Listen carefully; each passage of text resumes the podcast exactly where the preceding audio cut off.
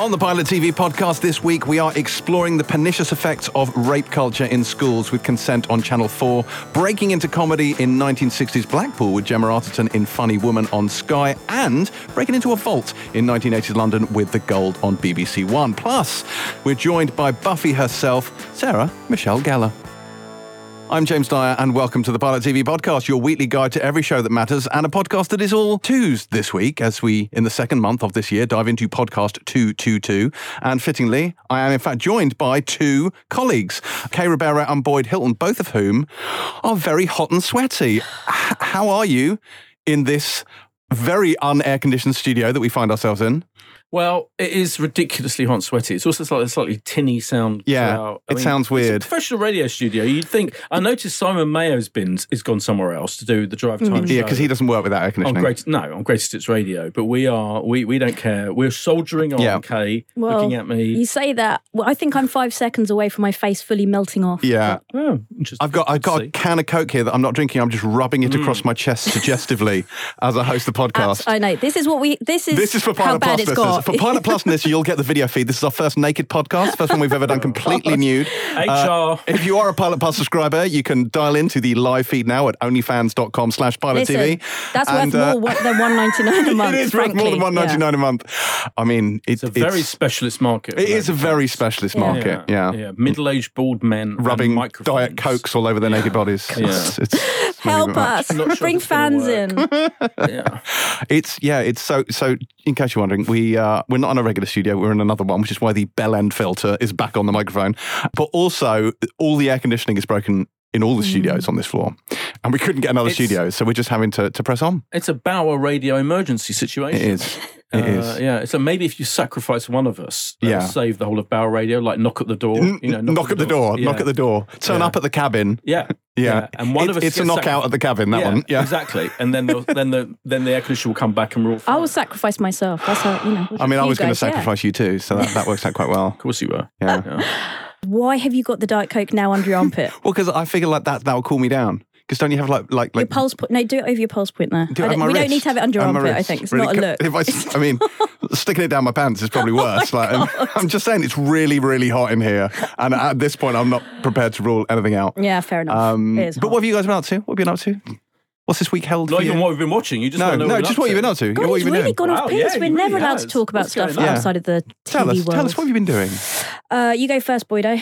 Oh, um, okay. Well, I was going to talk about what I've been watching, which is the actual. Boyd doesn't do anything but watch TV. Mm. Like, that's mean, basically. So what have you been doing is that is basically the same as what you've been watching. I've had a much more relaxing week after last week's double whammy of Sarah Michelle Gellar and um, Helena Bonham Carter. The, the Oh, that's right. Yeah. You spoke to Sarah Michelle Gellar independent, so you didn't do the podcast No. interview, but you did speak to her independently. I did. Yeah. Did you uh, did you express your admiration for the wonder that is Of course, Wolfpack? Of course. I um well no, but um I did I did like it more than you. I mean, I liked it more than pretty much everyone. To be Yeah. fair, genuinely. Yeah. I did I did enjoy it perfectly well. But the response from the crowd, which was of influencers, um, was astonishing. Like she is an absolute goddess. Yeah. To- Oh, yeah. To, yeah, to that Cult figure.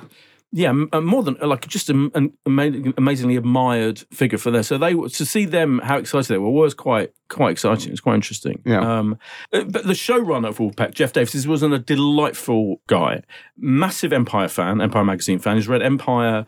Like more or less from, from as soon as he yeah as soon as he could find it um, was talking about you know how in what ways it's been talking about all the other magazines that that we both we bonded over growing up reading like Fangoria Mm. and Cine Fantastique Yes, okay. Brilliant kind of genre-based film magazines. That were uh, Starburst was the British one, and I read all those magazines when I was growing up. Starburst, Starlog. which of course used to be called uh, Opal Fruits. Exactly. Yes. Yeah. Exactly. So, um, but generally, they were both delightful. So, yeah, you should feel guilty about not liking their show, Wolfpack. Yes, I, I should be. I should feel guilty that their show is bad. Yeah. Yes, hundred percent. Yeah. Uh, and then, Helen- but Helena Bonham Carter the next day in Nolly, and as we speak, it's Nolly Day today. Thursday, Oh. is Nolly Day. the, Hmm. uh, second of February.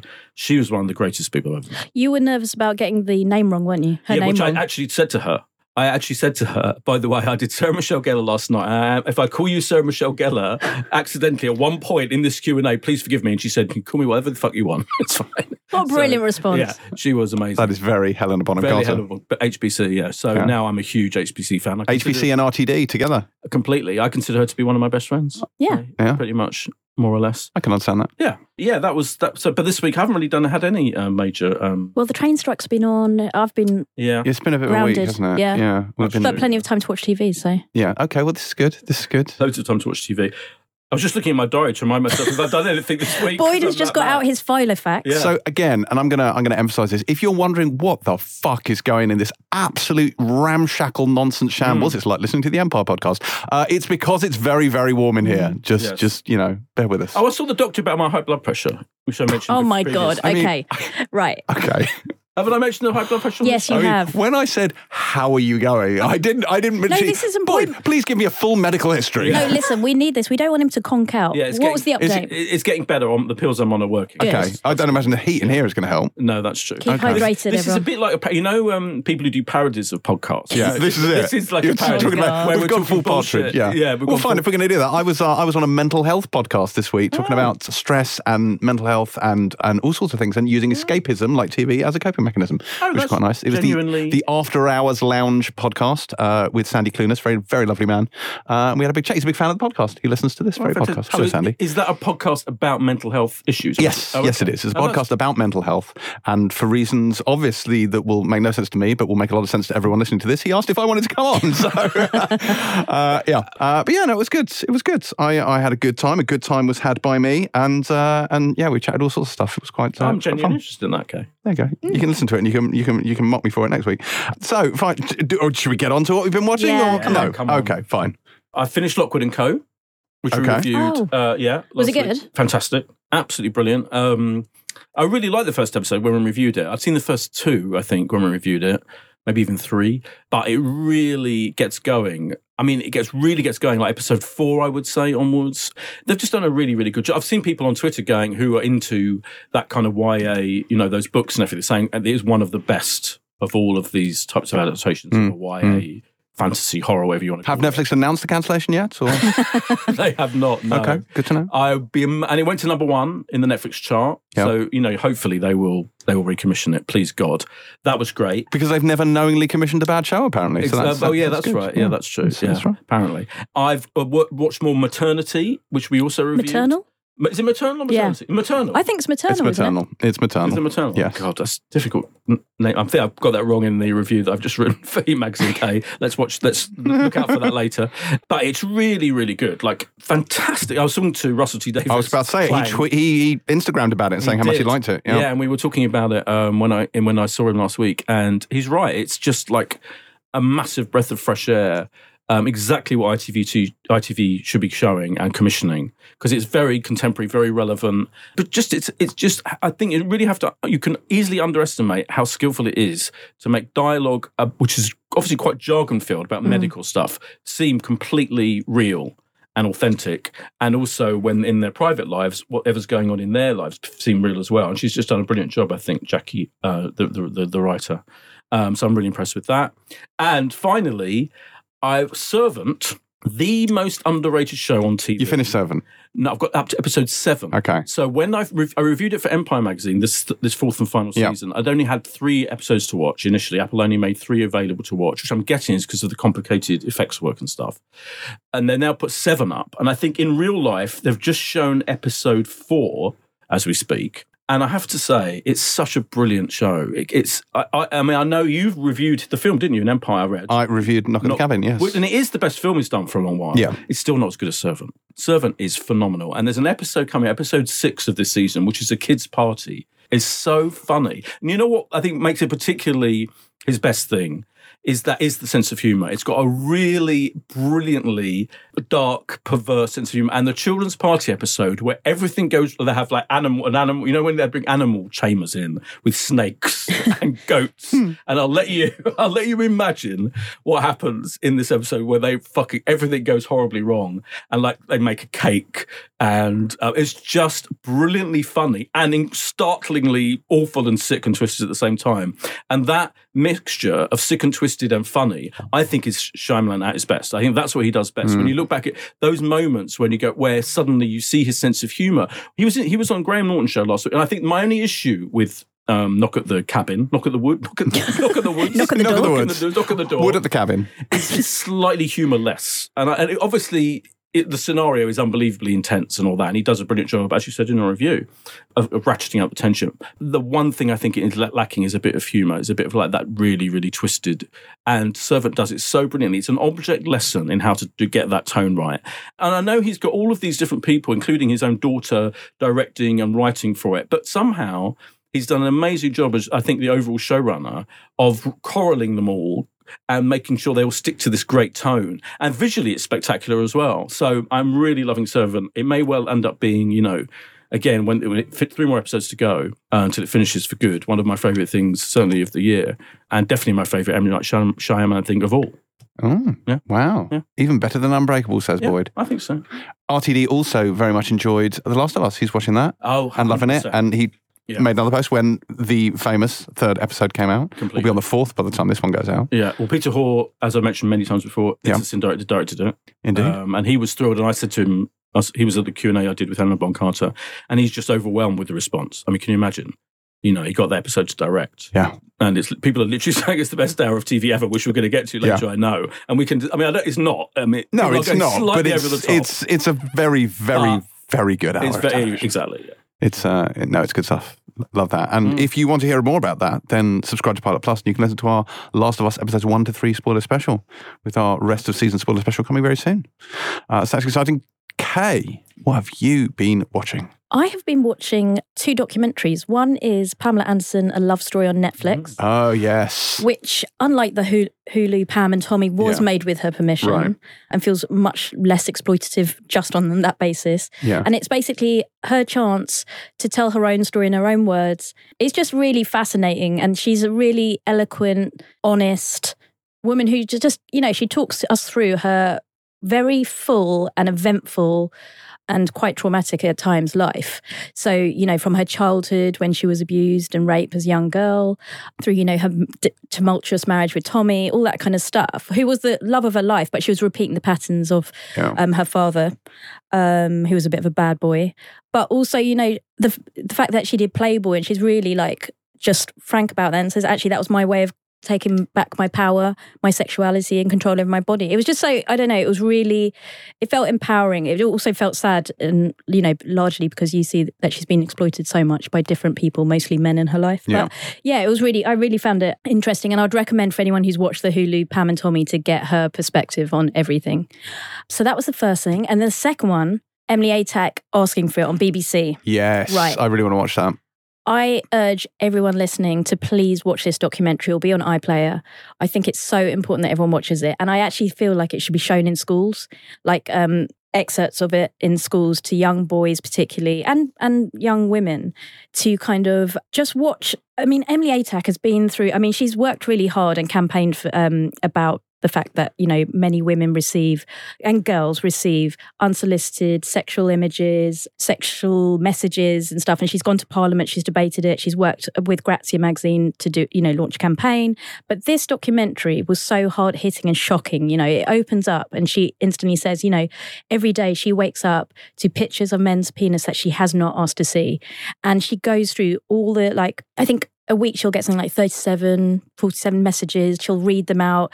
I mean, they are sexually explicit, aggressive, sometimes messages. It is so shocking. And distressing to see what she goes through and the impact it's had on her and her life. And, you know, that she talks to her family. Um, she hasn't ever really spoken to her parents about what the messages say. So we see her talking to her, her dad reads them. Her mum can't bear it, um, gets really emotionally distressed about what her daughter's going through.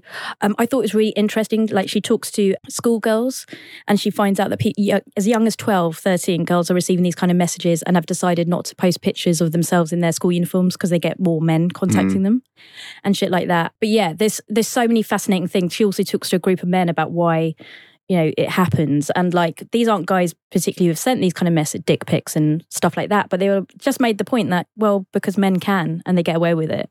And it's just so grotesque and awful that every day women are having to go through this. And really sad just to see her you know and she you know people say to her, this is obviously what's so galling is that, oh, you put bikini pi- pictures up and you talk about your sex life. So basically, you're asking for it. And it's like, what the fuck? What, you know, what hmm. world and planet are you fucking living in that that is acceptable? But yeah, I think she's really brave to have done it. And it's really good. And she said actually the messages have kind of got worse since she's done it. Oh, I have no doubt. And she asked, you know, the people that send these messages, can you explain why you do it? Not even come on camera, can you Yeah. do it? And suddenly, you know, they lose their voice. They're big men and really strong and powerful behind their, you know, their phones and keyboards, but refuse to like give her an answer. And yeah, so I just, I, I really urge everyone if you if you feel so inclined to watch it because it is just a lesson of what's happening these days to young girls, women. And when and where does it air?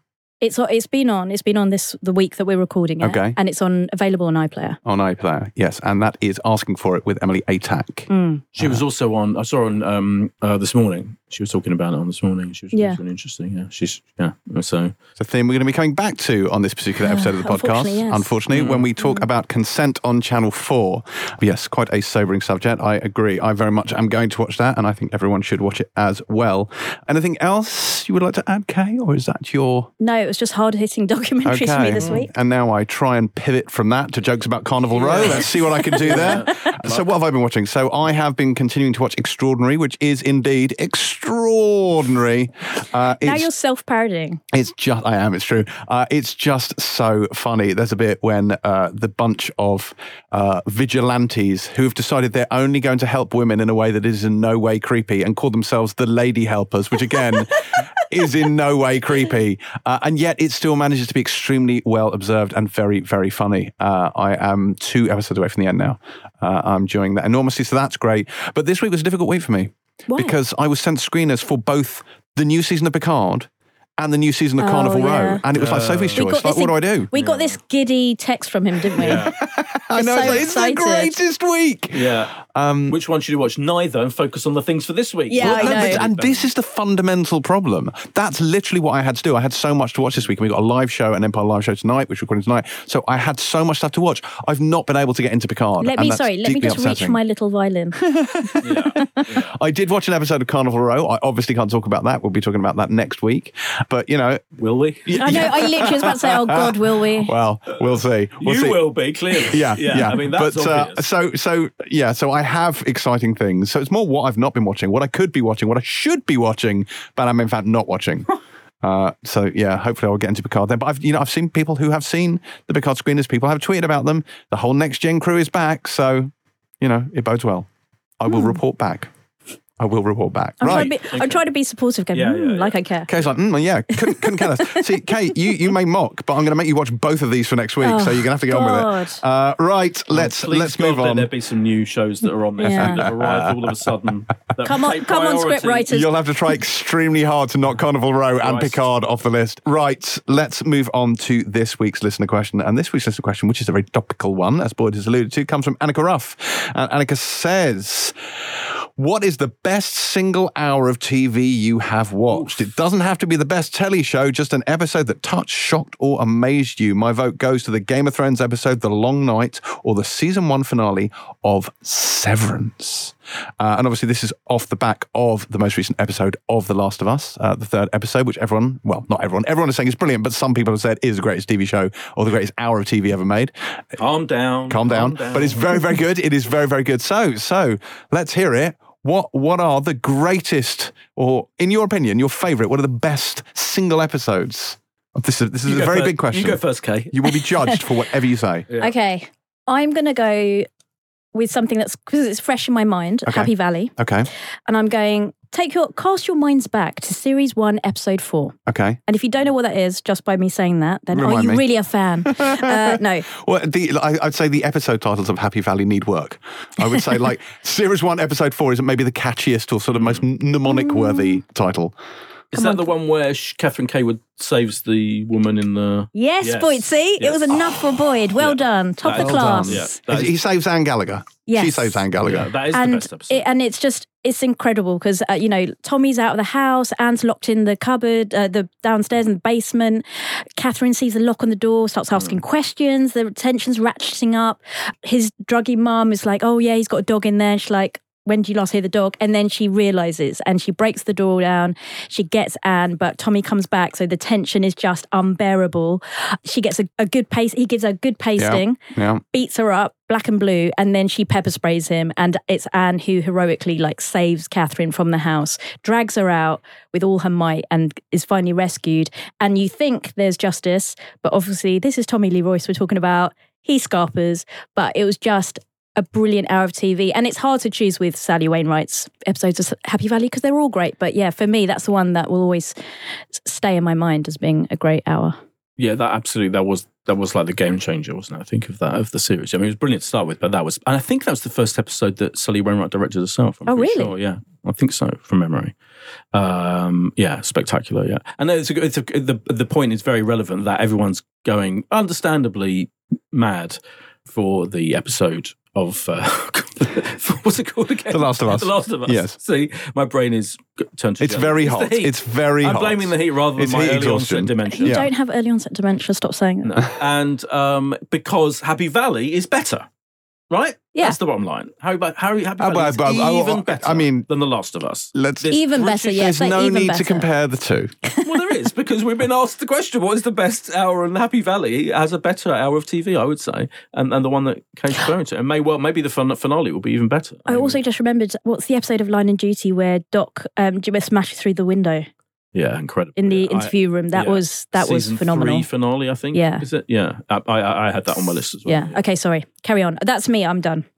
Well, you do like a one and out, don't you? You literally give one hmm. answer. Yeah, that's which it. Very It's very economic. You Yeah. get one answer from I'm me. You don't pay me enough to give Yeah. you two. I'm kind of in the middle. I'll come up with three or four. James has like ten. I do have a That's list. the way it works. I have a list. you have You'd be a list. lucky if it's ten. It's at least twenty-five. Unless 25. unless you want to roast alive in this room, I urge you Okay. to you know. Well, I've got a short Just update, update. back. You may have heard here whilst you're talking, but I've now Oh, opened God. the can of Coke. Can I I just didn't say? do like the fizzy sound that it should do. by it did fizz a little bit. I was trying to do it quietly while you were talking because I got tired of rubbing it over my chest. Yeah. I'm now going to drink the Coke. Bef- before this, he was um like wiping it on. He was like holding it to his neck like a Victorian lady. It had to be I said. was- I was and then I was like, I need my salts.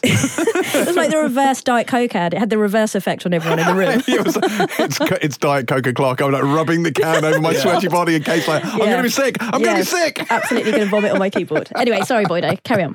Uh, right. So my list, my shorter list than whatever James is going to come up with, starts with the leftovers, and I've picked. Can I guess the episode? Go on, yeah. Can I guess the episode? Yeah. Is it is it the International Assassin episode? No, It's not. no, no. Oh. Well, I mean that is amazing. Yeah, Because No. that one has the penis shelf, which It is one of the greatest moments in television history. 100%. Penis Uh, shelf. But this Oh, one, yeah. this one, James, has a hedonistic cult on board a ship.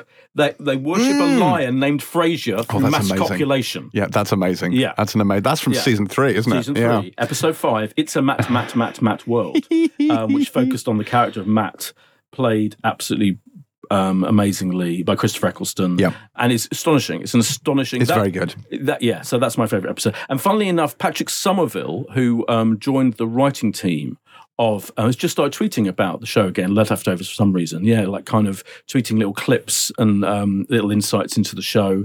So that's kind of everyone should have a look at Patrick Somerville's um, Twitter Twitter feed. Okay, if you're a okay, fan good of to know. Yeah.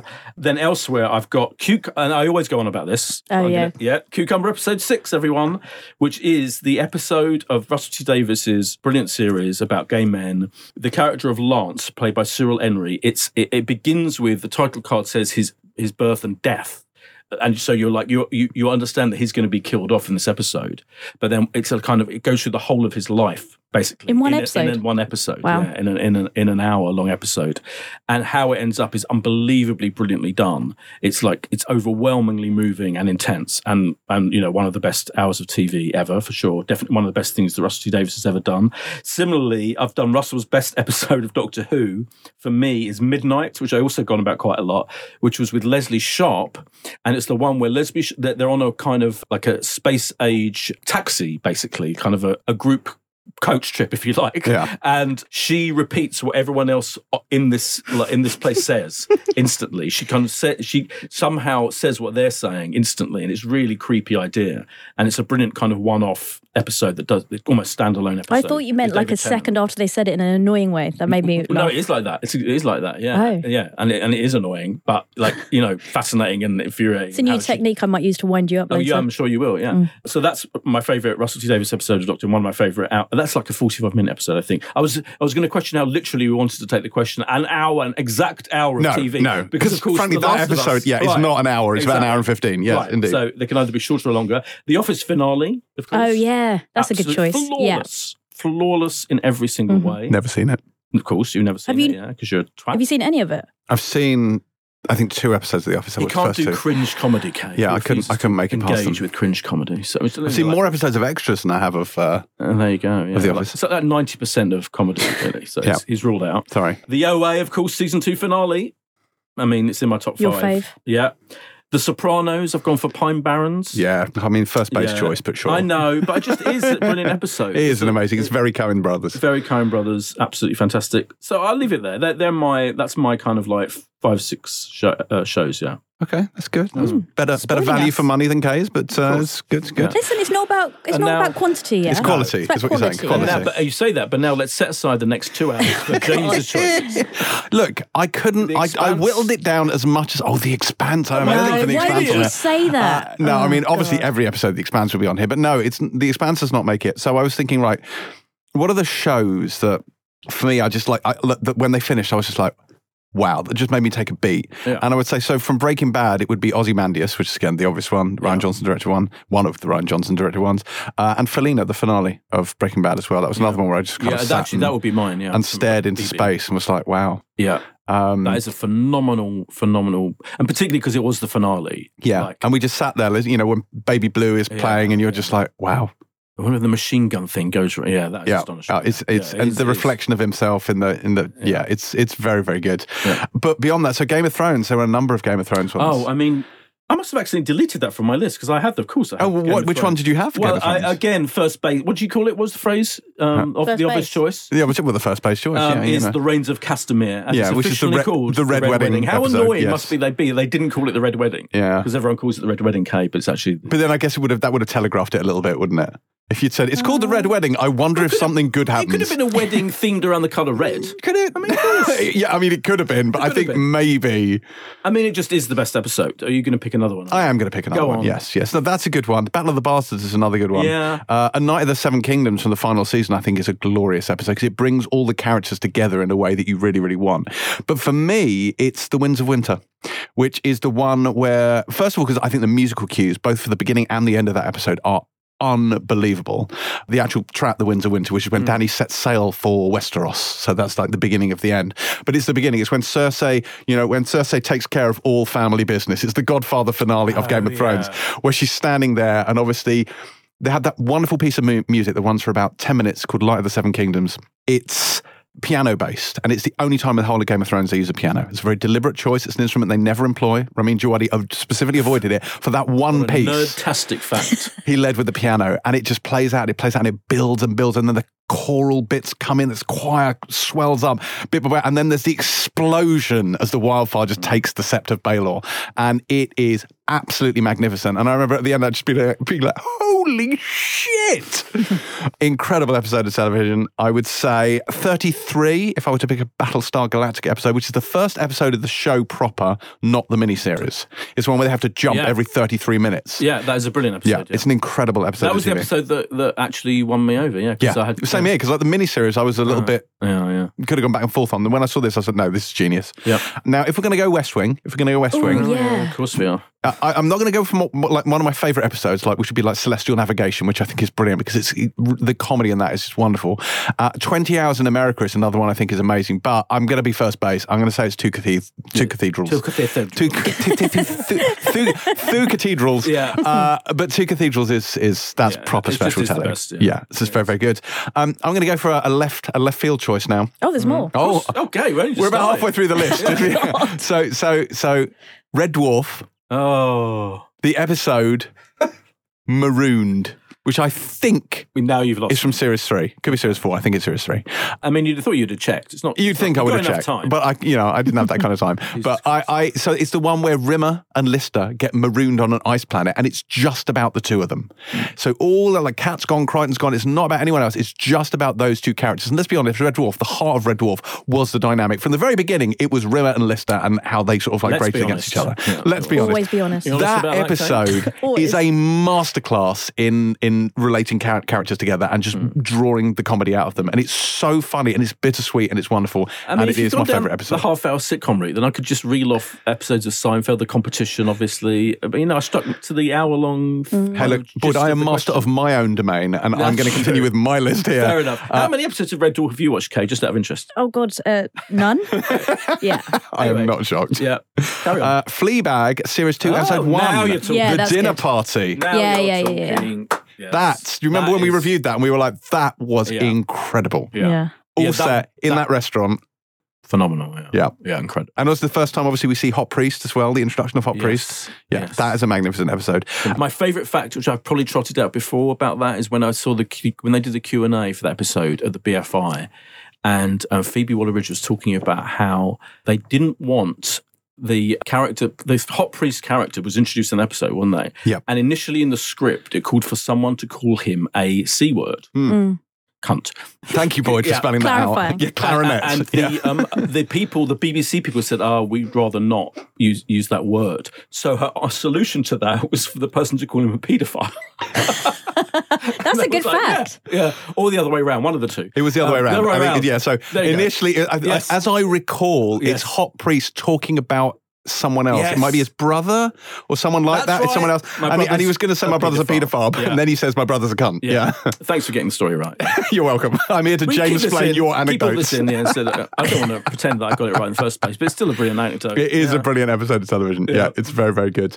It reminds me of Bridget Jones's Diary. There's a, uh, a sequence of Bridget Jones's Diary when, the, you know, the guy with the really thick sort of makeup, the TV guy, and I think it's the one that Bridget Oh, Jones's yeah. mum is having an affair yeah, with yeah, yeah. or something Well, like that. he does QVC with her. Yeah, and he goes. There's one bit where he's having his makeup done. He goes, "Oh, you ham-fisted cow!" Yeah, yeah. and it's like that's ADR, and it was originally ham-fisted cunt, and then they changed it to cow in ADR because I, when I went to the first screening, is before they'd made the change, and that had me howling. And then when I saw it again on, on VHS at the time, I think it was probably or DVD, I was like, "What is this? They've taken Yeah, out the they best wouldn't get away with that though, would Yeah, I think probably it was a BBFC thing. They said, "Well, the rating's going to go up if you keep that in." Yeah. Anyway, anyway, let's continue. Let's continue. Shall we? Do we? Yeah. So obviously, Sarah Michelle Gellar is on this episode. We could not not talk about ah. Buffy. And interestingly, Ben Travis asks her a question in this, which is a really, really great question.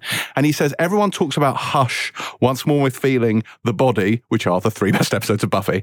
But he said, beyond those obvious ones, what is your favorite episode?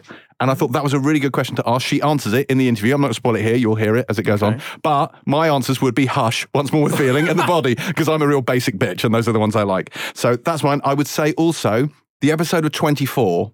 Now, I'm not going to give you the, the title because the title's going to be something like 7 to Yes. 8 p.m. or something, but Yeah. it's the one where Chappelle dies.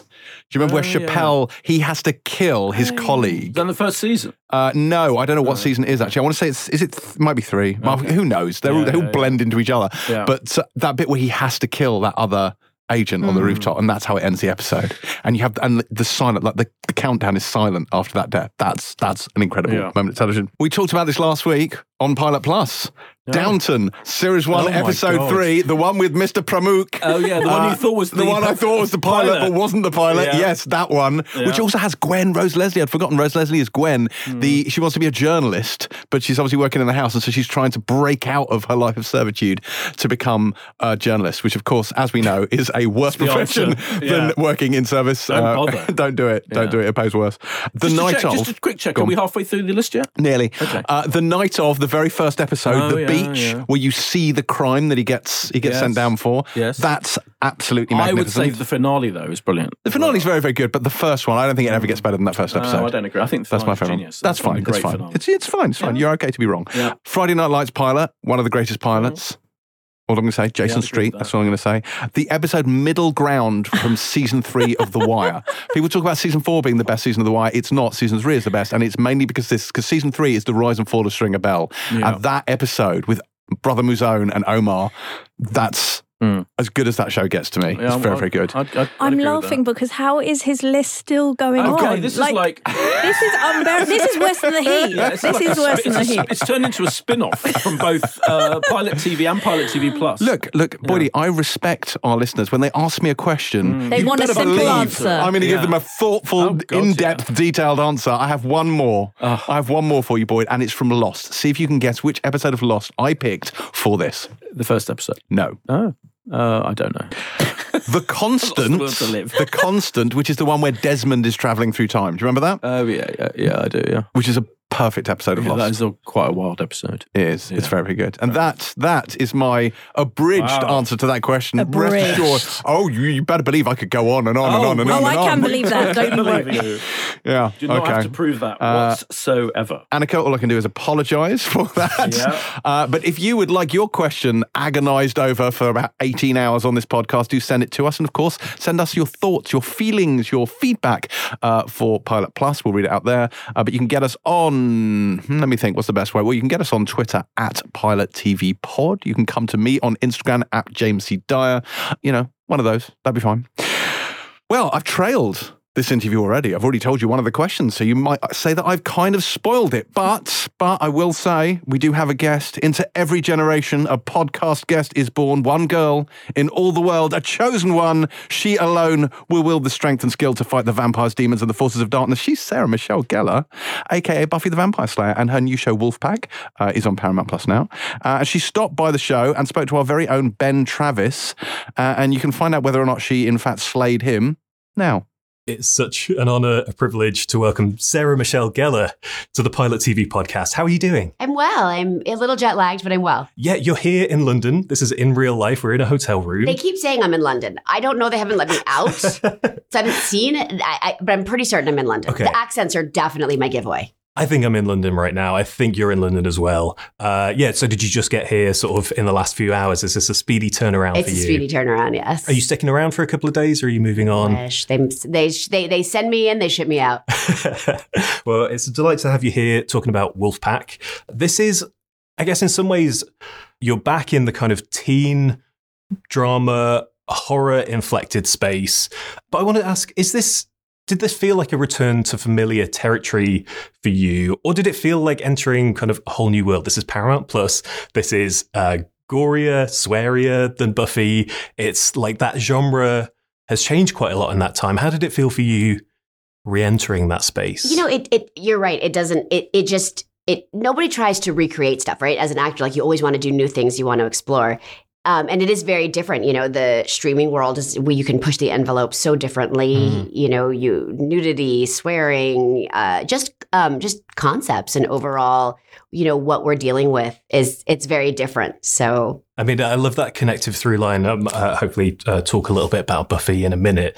But that through line from Buffy that the horror stuff was always an analogy for the teenage Right. experience, and that feels like it's absolutely the case here as well. I think that's probably what I connected to. So I always say that Buffy, the the demons were the manifestation of the horrors of adolescence, Mhm. which is horrifying. Adolescence, that is. And this is similar. We Yeah. use the monsters as the metaphor for the things in life that we're facing now. We discuss severe anxiety, which Mm-hmm. is something that we, a word we all throw around so much, but we don't really get to the bottom of it. And there's this really interesting fact that we sort of have uncovered, which is anxiety is actually your body running at peak condition. Mhm. So if you can learn how to manifest, how to use it, how to, you know, make that your superpower, if you will, it actually is an advantage. yeah. But no one ever looks at it like that. So that's like sort of a big discussion. Discussing, you know, social media and this idea that as we get more and more digitally Mhm. connected, we're becoming more and more emotionally disconnected because we're not communicating in a way as humans that we're supposed to yeah. discussing the idea of finding your pack. You know, mm-hmm. for me in particular, the last couple of years through COVID, when, you know, we use that word pod a lot, right? The people that you saw, like in Yes, the heat of it, that was what got me through emotionally and how important it is to have your pack and what it's like when you don't have your pack. And then you add for the younger generations, this idea that these social devices are are really stopping you from meeting because you don't have to be as honest. You don't have to look someone in the eye and be honest with who you are. You it's it's just it's I find it really fascinating. And so I think that and then you add in this element of fire. And you know, we've I live in Los Angeles right now. I've lived through these fires. What it does both to the people who are victims of it, not to mention to the animal kingdom Mhm. and what that does. And so, in that sense, there is that through line, which I think is to me when any kind of thriller, horror, whatever you want to, you know, call it, it works the best when it it hits those chords because those are what actually scare us. It's not things that go bump in the night. The things Yeah. that go bump in the night are is our mind Yeah. and and sort of what that connection. Sorry, I can go on about that for a while. You probably don't want to keep going, No, but it's yes, fascinating. and It's all there in the show. Um, I, I guess that teases us up quite nicely if you want to set up for our listeners uh, your character, Kristen, and how she kind of comes into this story, where she comes into this Well, I don't come in right now. I mean, I think that's Right. what's pretty interesting. Is it's as someone said earlier, it's a slow drip. I said yes. I like. This. I'm like I'm like the best cup of coffee. It's a slow drip. Sorry, tea. I mean, just a Yeah, Sorry, I'm in the wrong. See, I think I, I don't know where I am. It's she's an arson investigator, and really, when we first meet her, her only real motive is to find out. She knows the fire was arson, and she's going to find out who did it. Mhm. Obviously, there's probably a lot of other reasons why she's there, but yeah, Supernatural shenanigans, shall we say? Maybe. Who knows? maybe it may not That's be. I, I've, I've seen two be. episodes, so I've seen the start of the mystery. I don't know where it's leading from here. No, no, you don't. so, how did you come into this project? You're an executive producer here as well. So, when did this come to you, and- what grabbed you about the project overall? I mean, honestly, to, in in full disclosure, I didn't even intend to read it. It, Mm. I was like, I, I don't do wolves. Like I've been there, I've done that. I've written the book. I'm good. And everyone on my team said, you know, but you should just read the writing. Maybe you and Jeff will hit it off and want to create something together. And I read it, and I was like, I get the second one. Right. I get the third one. And I kind of want to know what's happening. And so I sat down. Well, I didn't actually sit down with Jeff. I Zoomed with Jeff because I had COVID. Mm. Uh, two and a half years I made it Oh, and God. got COVID. Really? Yeah, I, I can. I, part, I always tease him that the reason I took the job was because I was just delirious with fever from COVID. and we started talking about where it was going and what he was trying to say with the project. And I sort of said what I would need to do it. And, and being an executive producer was important to me because for me, so much of working is about the environment as well. And I think that when you have a healthy environment, then the end product is also so much better because everybody is enjoying being there.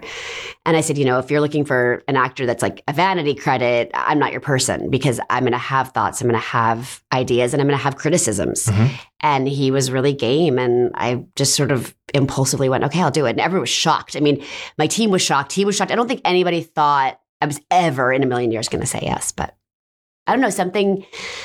Something clicked, and I just I, I wanted to be a part of it. Yeah, there must have been an exciting moment. I mean, what was that feeling for you? For me, it's a joy to have you back on TV, back in this world, in, in this genre.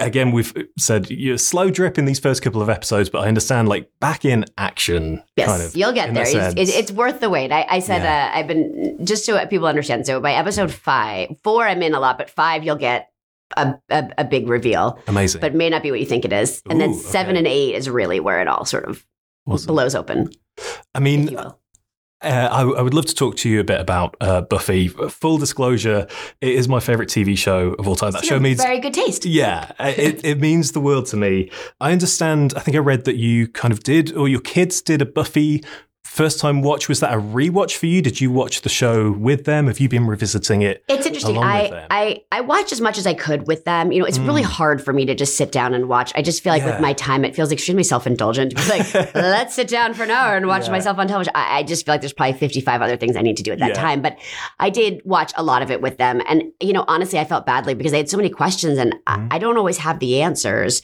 We watched one through five. Six, we skipped a lot of. It's really Sure. not age appropriate. And Yeah. also, a part that not necessarily I didn't want to revisit also now that I, I've really sort of looked back at how dark and I know at the time I vocalized how I felt about that season. But and then we I, I we caught them up with seven.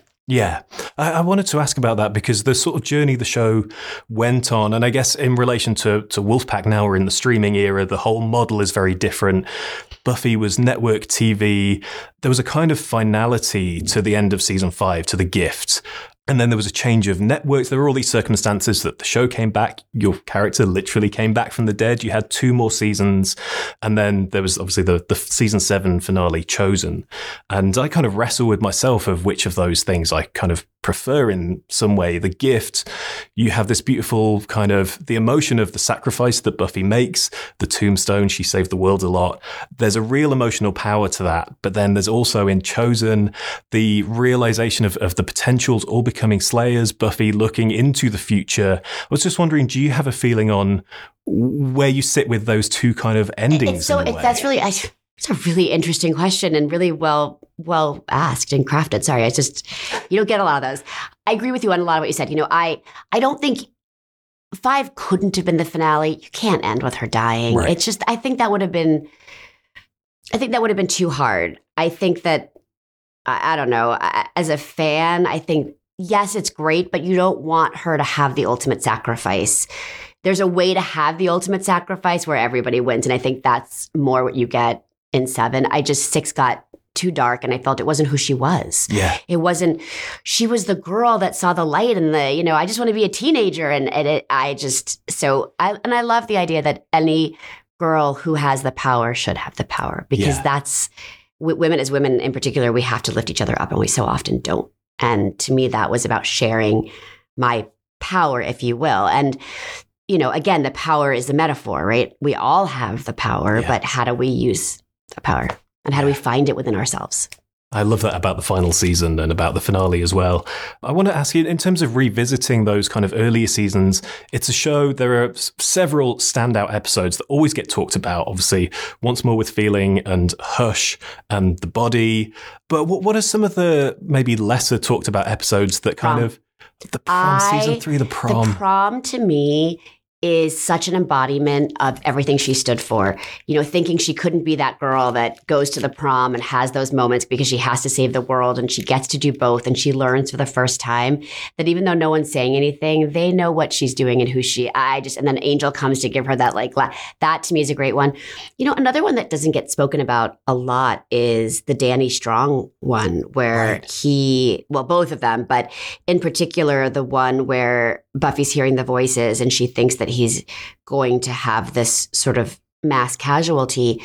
Those weren't that prominent yet. Right. I mean, now it's every. I mean, I'm afraid to turn my phone on or my computer any every mo- every and every morning. Mhm. But that was like really before. In fact, it just happened. We actually had to delay that episode Right. because there was like one of the first. Um, and it's kind of crazy when you think about that. I don't remember Yeah. the title of that one, but I it's, mean- a, it's a pretty powerful episode. Yeah, the, the show endures in so many ways. I think it's fascinating for all. We're talking about how TV has changed and so many things have changed, but so much of what that show spoke to, I think, still feels kind of very relevant. Yeah, about you know the adolescence coming out, you know, as you will, whether it's you know sexually, emotionally, physically, whatever those things Mhm. are. That's uh, generational. I want to ask about the TV that really impacted you as a kid because for me, um, so a formative memory, as you can see, I'm wearing glasses. I got glasses when I was seven. And I have a very crystal clear memory of getting glasses for the first time, kind of realizing that I couldn't see. like, of, you don't realize that until you get glasses. And that evening, I went home and I remember watching Buffy that night on the TV. I think it was the Teacher's Pet episode. It was a big, impactful uh, memory for me. What's the TV that made an impact on you when you were a kid?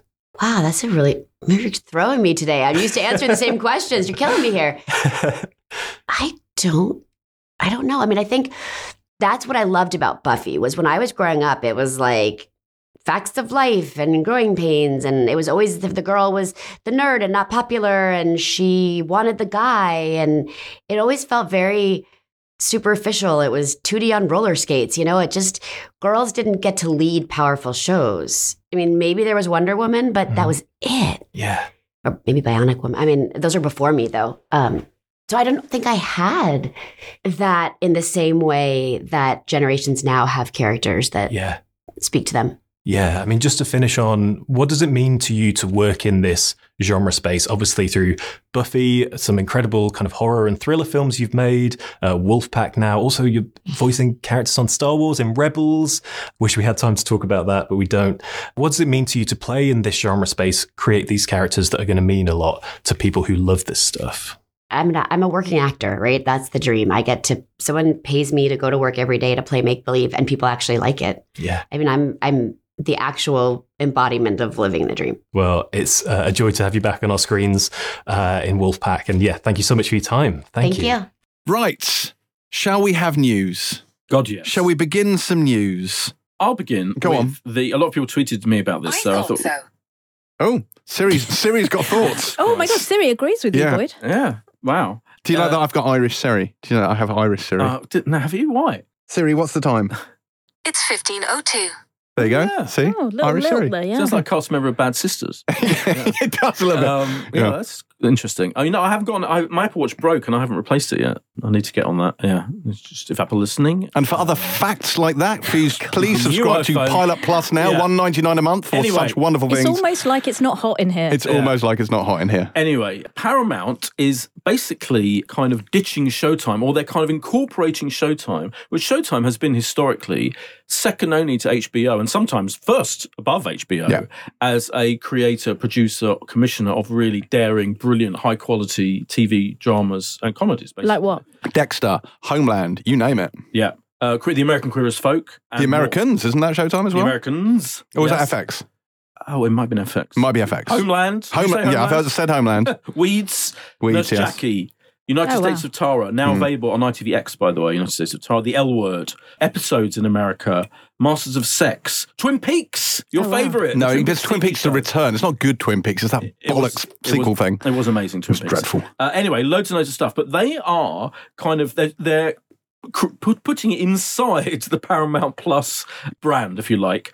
In a rather kind of clunky way, and no one really know. They've already cancelled one show that was going to arrive. More than one. Um, Yellow Jackets was on Showtime. Did you say that? Yellow Uh, Yellow Jackets. No, No, I didn't. didn't, but they are. But they've cancelled American Gigolo, which was on it, which we loved. Yeah. Oh yeah. Uh, and they've also cancelled Let the Right One In, which we never saw. No, exactly. So What's the point of this? They're just trying to cut shows, or It's hard to say. It's hard to say. Yeah. um, uh, basically, there seems to be a general um, what's the word for when an amalgamation of streaming services. And you know, like HBO is going to be HBO Yeah. Discovery, so HBO Max is going to be subsumed within. Into I mean, we do but- need fewer streamers. yeah, So in theory, but unfortunately, it seems feels like often that the most daring and bold shows, use my favorite word, are the ones that get axed when these Mm. things happen. So no one knows exactly what it is going to mean, but it's going to be called rather cumbersomely Paramount Plus with Showtime. With, what? with- what? Yes. surely, surely it's you know showtime. Someone, someone has been paid a lot of money to think of that Exactly, bullshit. exactly. Pay And me do you know that's a good point because actually, I my theory about all of this stuff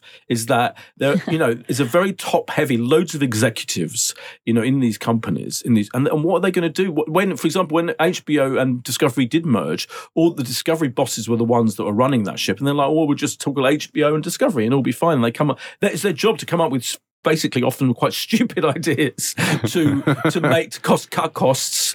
And Can they employ us to think of those stupid Well, ideas? yeah, I mean, we're Side full of stupid We're- ideas. we're full of Yeah. We've got so many of them. exactly, exactly. But it, I think it is. It doesn't seem like a good thing in general that this is happening. Put it No. It doesn't. Yeah. But it is a thing that's happening. It is a thing. Uh, what else? There was some Frasier news. There's always Frasier news. There's Every always week. Frasier news. But you're he's right. going to Boston. Yeah. He's going back to Boston. Was that new news? And also, what was that? This might What? attempt at a Boston accent. I mean, but that- does this mean this mean this is the most crucial part of him no longer being in Seattle and going back to Boston? Is is he going to go back to the Cheers bar? Well, apparently Is that he what this is? Apparently he is. that is what they're Oh, saying. that's yeah. good. Yeah, which does leave very open to a cameo from at the very least Ted Danson. Yeah. I'm sure we'll be up for it. Danson's been in cameo, cam- cameoing in TV shows for years and years and years. Brilliantly, always brilliant in Curb, Yeah. particularly. So I, my very strong guess is that he's going to appear. It will be almost like a shock and surprise if he didn't pop up. But it's also they also announced that the first episode is recording this f- tomorrow as we speak, Friday, before a live studio once because we were, talk- we were speculating about this last week, was it, or the week before? So it is going to be made in classic Frasier style. You know, the style that James thinks is dead and is ridiculous, um, but more open-minded people think it's still fine, Right. As long as the script's good, Yeah, And- depends how it's done. Yeah. Exactly. And it's being directed by James Burrows, who is the TV directing legend who worked on Frasier and all and Cheers and all pretty much every classic kind of 80s, 90s, noughties half hour comedy show he has worked on. He's an incredible legend in the business. So if he can't a get it right, no one can get it right. Exactly. I, I, so my, I'm I'm kind of warmed as I was like getting chilly on it a week ago, worrying about the cast and no announcement of any of the originals apart from obviously Kelsey Grammer himself. But now the fact they're going back to Boston makes sense, makes narrative sense. James Burrows being involved, so now I'm like, okay, I'm going to give it a chance. Um, I'd like Norm to return if he's alive. oh, incredible! I think he is. Norm. Yeah. Most, yeah. Or Um, Cliff, yeah. Cliff, Cliff Clavin, incredible. So now I'm excited again. We'll see. And I'm sure as soon as they tape the first episode tomorrow, before we co- this episode comes out of this podcast on Monday, there will be definitely buzz one way or the other about what the show's like because you can't keep. And there'll, there'll be the audience will have to sign um, NDAs, of course, but something will leak. I guarantee you about what the show is like. Did either of you read The Power by Naomi Alderman? Yes, I did. Did you watch the trailer for the upcoming show? No, I haven't. I wasn't a massive. Um, you know, it's not really my kind of book, is it? But I don't know. You love a bit of science fiction. no, I read it purely because a friend gave it to me for my birthday, and I felt like I felt obligated. This is Barack Obama's favorite book of 2018. How could he possibly be wrong? I mean, that is true. I do like Obama. It's a fantastic book. It's a Anyway, no, I, I book. enjoyed it, but put it like this: I'm not going to be. Ex- I'm not counting the days till the TV series. Well, if you've seen the trailer, I would understand it. Now, I, I, I'd so look, I should probably say it's not a bad trailer at all, but I feel like it missells the book slightly. So it's very much it plays like so. If the log line for the power, which is that one day teenage girls start developing, all teenage girls start developing the power to electrocute people, like they develop a power. So it shifts the balance of power between the sexes. I know. I've just got my eye on both of you two. Mm. But yeah, like Kay can already do it. Uh, but but the book isn't what you think. Like the book isn't, you know, like a like it's, it's not a Marvel movie. Do you know what I mean? That's not what the book is. The book is it's geopolitical. It comes from many many points of view. It's it looks at abuses of power, whether or not men are just inherently awful, or whether it's that case nodding. Yes. very very I enthusiastic mean, this this week point. above all weeks, we know they are. Yeah, but but or whether it's the power that innately corrupts, and whether if you shift the balance of power, then that also shifts corruption, and whether it's just uh. whoever's got the power abuses the power, uh, and So also the actual literal power-based plot is actually an analogy, Indeed, if not a It- it- metaphor. Exactly, Okay. exactly. There's a lot going on, but it's such a good book, and it felt to me. And look, I don't think that that's necessarily what the series is, but I do think whoever cut the trailer, from a marketing point of view, leaned heavily into, "Hey, it's girls who shoot lightning from their fingers," and it's like that's not what the book was. So, I think best case, this is just marketing people doing their thing. I think it probably is. They Yeah. need people to watch the show, right? Yeah. yeah, you would, wouldn't you? Yeah, you would, you yeah. would, you would. But then I, I'd have been inclined to actually think, well, actually, no, let's let's lean into what this really is and make it seem like big awards-worthy, serious TV, which is what it could be. Hmm. But maybe that's not the way. Maybe they have actually popularized it more and gone down a more sort of basic route for the series. I don't know. Let's not judge the show on its trailer. I think. I know. You, I know you judge not. should, but let's not. I think I'm right in saying, isn't Naomi Alderman exec producing it anyway herself? I, I think she's involved. Yeah. I think she's. I think she's heavily involved. yeah, and so think- maybe she maybe she said no. You will stick to the themes of Yeah. my book, or maybe she said, "What is this in, enormous bag of money you put on my desk?" steady. Such a cynic. you know, wow, He's do basing whatever this you like. all. He's basing this all on what, like a two-minute Yeah. trailer. Yeah, a trailer. course he yeah, is. that's right. Um, it, and also, it's got a great cast: Toni Collette, John, Yes. Leg- John Leguizamo, Toby 100%. Toby Jamo. Yep. Um, really good people in it. Yeah, But Ted Lasso. I never saw the electricity in this as literal lightning bolts coming out of people's fingers. Like I, and maybe they would just look. We need a visual device. It's a visual medium. Yeah. But I always saw it as slightly more thoughtful and subtle than that. But look, I'm not writing the show off. I'm very, very excited to see Sounds the show. like you are. No, I'm not. I'm just. I'm aware that. it does sound like- look, do you remember when Slumdog Millionaire came out and they were marketing it as a romantic comedy? It's like it is many things. It is not that. Uh, but marketers g- gonna market. So. Yeah. you know, marketers be marketing. There's an example of that recently. I heard a director talking about how he was un- he was annoyed about the marketing of a film. I forgot. Oh no, I know it. It's Empire of Light. Is that Empire of Light, yeah, Sam called? Mendes. Sam Yeah. Mendes. Did he? Yeah, it might have didn't on the Empire. they, they were when they pushing that as a kind of like, a, Yeah. oh, hey, it's a They'll romantic comedy. Empire of Empire of Light, which is basically a story about racism and mental health in the eighties or whatever. Um, they pushed as a like a love letter to cinema, and Yeah. it's just not a love letter. And I hate that phrase anyway. Um, it's it's just not that at all. It just happens to be that she's working in a cinema. Yeah. But yeah, that's what that's how they sold it. And he himself, Sam Mendes, said, yeah, that he's he didn't want he didn't like. I'm, But I'm surely he has sign-off, right? Like- no, but they don't. You'll be surprised how Some filmmakers do. some do and some Mm. don't. Yeah, but even even Sam Mendes might not have sign off, or at least like very much they go, "This is the way to do it. Just go with us." And then he reluctantly because Mm. you want bums on seats, you want Yeah. people watching it, but I kind of think mis-selling something is, is It's a bit much. But I just had another interesting fact about um, the power. Yeah. is it's got an all-female writing room. Uh, Hmm, yeah, That's it. Yeah. so that's makes sense. Yeah, I hope it will be just saying. electric. Okay. Fine. Right.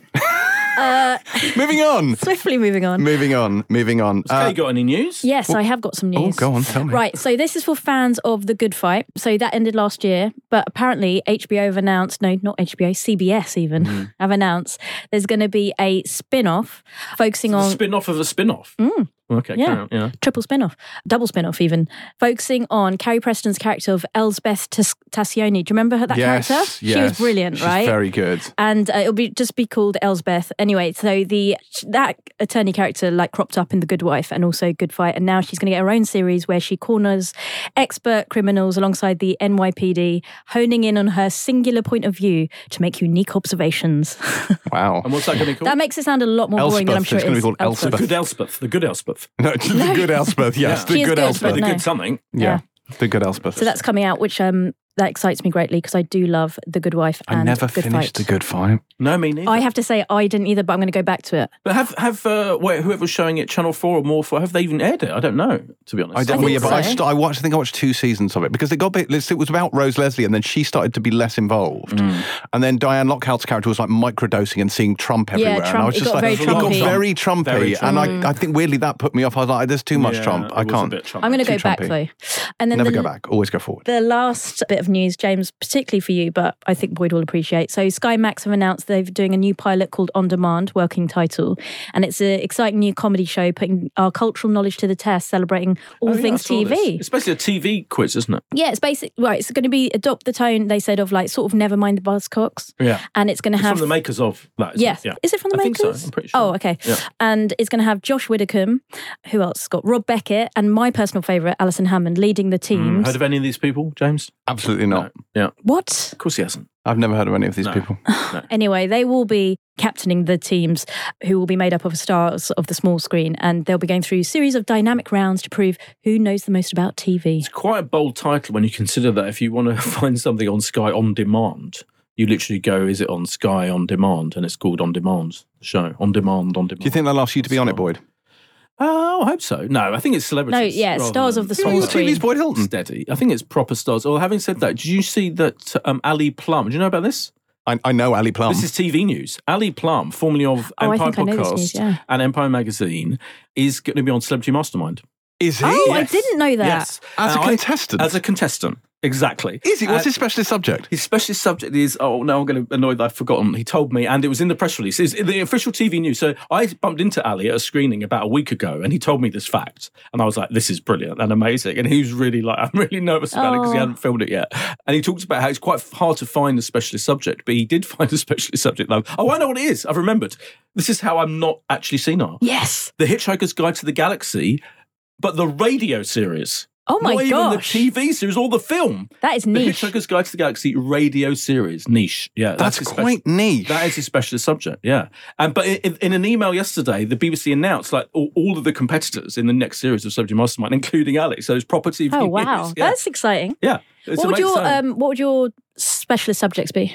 Mine would probably be Se- either Seinfeld or Curb. I I hadn't, and I know. In fact, I think someone else is doing Seinfeld this very series. As I, I did glimpse that, and it must have been done before. But more, maybe even like Larry David, maybe Oh, yeah, something like that. Yeah. What about you, think? James? Oh, it'd be like The Expanse or Game of Thrones Yeah. or Star Trek or Star Wars or just some some nerdy shit that I don't stop banging on about. yeah, yeah. Mine would be Poirot Would it? TV Of series. course, yeah. of course. But we could That get, is where you are wrong, monsieur. But honestly, we. Oh my No. god, he's What is- accent. what- That was me yeah, doing what- Poirot. What? He's really full was of good, accent today, and also just like did you see the shoulder? Oh, Uh, do you know what? It's because he's we're hot. He hasn't got Yeah. his jumper on, and so now I'm then not, he's like, yeah. It's disturbing. yeah, we can see Yeah. his his forearms. We've Yeah. established It's that we're nude. We've established. Don't don't pull the curtain back, Kay. We've established we're nude doing this podcast nude. Even be, doing it nude doesn't excuse your accent.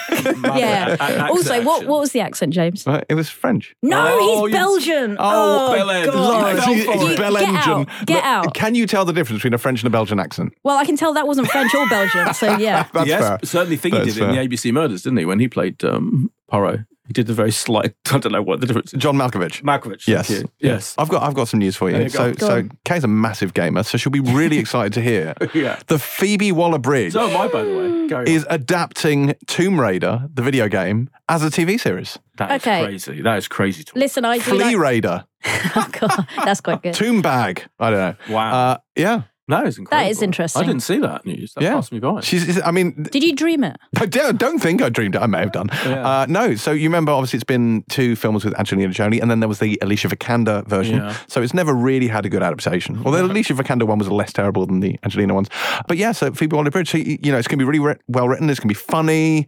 I'm I'm very excited. Very excited about this in a way that, frankly, Tomb Raider as a franchise does not interest me at all. But this has. So Yeah, I mean anything that Phoebe Waller-Bridge does. is Exactly. good. Yeah. And she did do. I would say famously she she worked on the um, uh, No Time to Die James Bond script, didn't she? yes, And I think you can tell that she did make that script way better because it, there were some great lines. in There that- were good in that lines in thing that. and some great kind Yeah. of just ideas and moments. Mm. Particularly in the bit where with Ana de Armas, is that what she's called? yes. um, uh, that whole bit was felt very Phoebe Waller-Bridge. I think she has talked about it. So yeah, she she's capable. She's so brilliant. She's capable of making. And obviously, she's been working on Indiana Jones and Yes. the Dial of Destiny. Mm. Right, yeah, so she's already got some tomb raiding.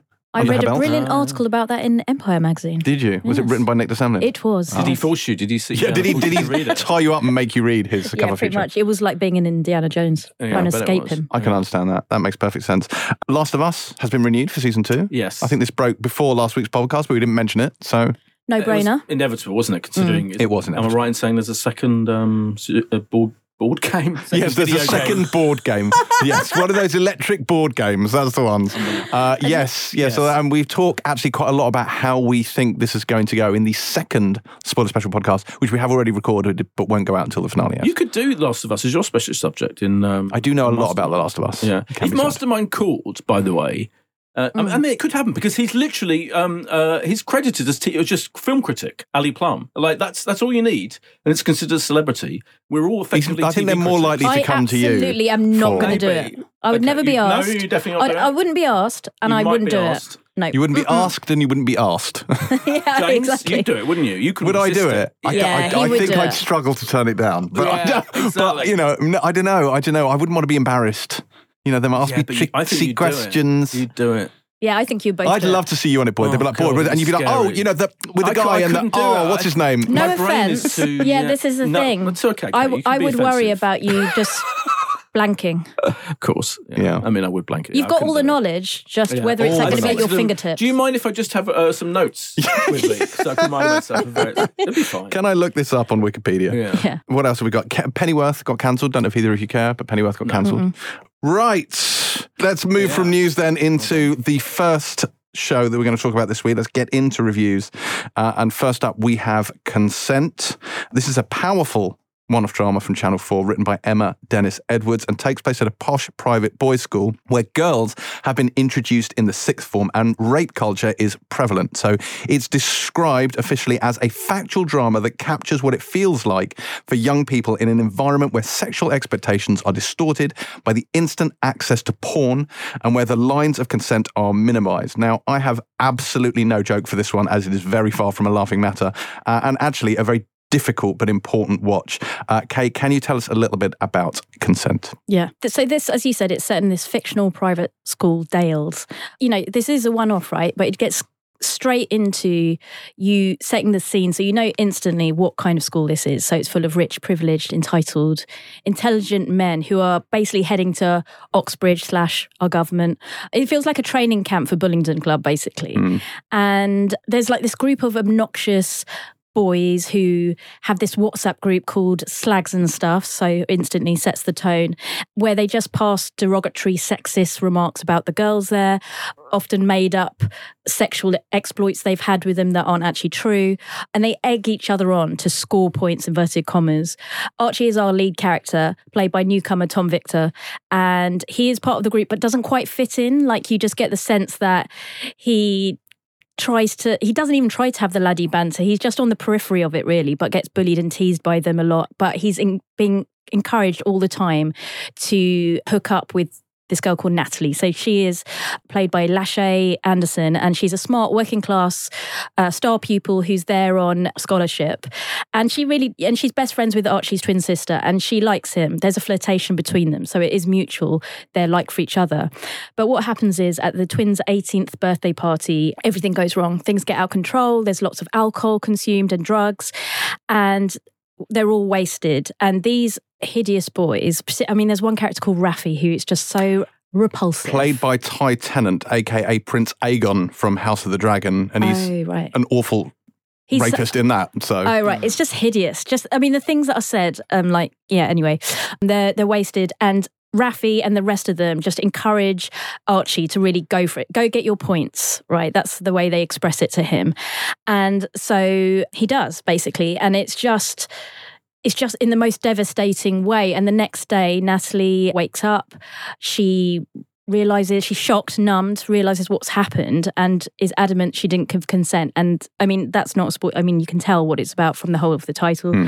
And fortunately, she's lucky to have a teacher. I think it's their form teacher or the English teacher who she confides in, who knows what these boys are like. So takes action. But then the, it's all about the fact that the school, the boys, the parents, everything goes into lockdown. It's a deny and defend approach. And it's awful to watch because you know this happens in all institutions all the time. It is a really difficult watch, especially I imagine if you have kids, because this is happening. And at first, when I was watching it, I was thinking, this isn't just private schools that this is happening at, because that's the portrayal of it, right? It's a Yeah. public school, private school thing. But actually, it'll be happening in state schools, university, everywhere, right? But actually, what's really interesting at the end of this, it ends with statistics. And actually, is more likely to happen at these private institutions. However, it is just rife everywhere. And I just thought it was really well done. It was shocking and sobering. Yeah, like, uh, you know, I watched this on the back of watching Emily Atack. So I had a real sort of, yeah, night of it. But I just thought it was so well done. It is, uh, yeah, it's it's uh, distressing. Uh, obviously, it has to be a distressing watch, but it is it is quite distressing. Um, but what I thought was really interesting about it was that it kind of makes you think that uh, technology, social media, WhatsApp groups, kind of does enable this Mm. stuff. I think. I like. I just think, and I think like now, I feel more sorry for young people growing up in this time now. It must be worse Yeah. like than it was when I was growing up, for example, ye- many many years ago, because I think it, there's something about being able to, and they dramatize it very cleverly. So the WhatsApp group messages that they all these four or five boys share with each other, it's dramatized so that they arrive in his you know room or whatever, sitting with him, um, chatting to him. And being cocky and um, provocative and and uh, uh, and hideously misogynistic and sexist and all of that, but there's something about it. It shows that when they're all egging each other on, and it's just fundamentally easier to egg each other on within that in a WhatsApp group than it is in real life and without a Wha- WhatsApp. And Mm. I'm not blaming. I'm not. I'm not blaming the technology, but it's No, it I enables it. Scary, yeah, how much it enables it. And then you've also got the factor of videoing stuff and of um, wanting to post stuff to you, you know on online to socials as well. And it really, in a subtle way, underlines the horror, without wanting to put too fine a point on it, of having to deal with all that. Oh, shit. God, yeah. And I just think it makes me feel, yeah, it just really is quite depressing to think how do you navigate uh, that thing? And I really admire, like, my nephew, just for example, isn't on any socials at all. He's Mm. literally on no, has no online presence. I mean, he's on there, like, he might read Twitter, you know, as, as but he'll never tweet anything or anything like that. And I just admire young people who can avoid, who avoid social media. It's it's probably for the best, I think. I it's Yeah. like until you, you're an adult and, you know, you, you- you don't have to worry about But the thing is, it's not. But the, he avoids social media, I'm sure, but he probably doesn't avoid WhatsApp. And like from my experience of like young people that I know in my life, it's like Yeah. the classes have WhatsApp groups, Oh, completely. and it's like horrendous. It's a horrendous. yeah, I don't. I think he probably. I think he does actually. But anyway, Oh, well but, done. uh, yeah, I think, and you can. And I, but I do think. You, but you're right. Yeah, the classes do, and that, and the, and the and the lads do. And I, I just find that whole element to it. Like, obviously, they are.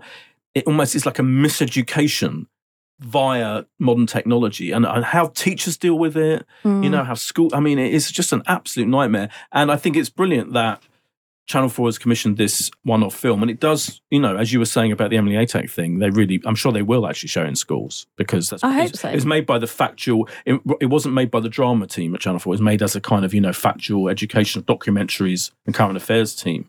And um, it is a really good drama. It's very well done. It has to be, and it's such a difficult thing to achieve. I think to to sum up, you know, all of the hideous elements of this world to make it, but it has to be authentic, doesn't it? Because It like, feels you very could go- authentic. even if you go slightly off piste or slightly wrong, like if the, if the performances weren't good enough, or you know, because like Ty Tennant's character, who's in fact David Tennant's son, who is, as you say, horrendous in how in how Oh, he acts. Raffi is he is Tennant's son? Yeah, yeah. Oh, wow. And he is horrendously awful, and but I absolutely believed him. Yeah. Uh, there's always one who's like the ringleader and the egg on and um, but he but he's great. He's completely convincing. He's this horrendous fucking twat. And it's this of a- of uh, a- this yeah. expression they have of no evidence, no points. This is the kind of show, film, one off event, whatever you want to call it, drama, that makes you want to set the world on fire. Mm-hmm. It makes you just want to like bring the floods, bring the rains, let's just start again because it's just not working.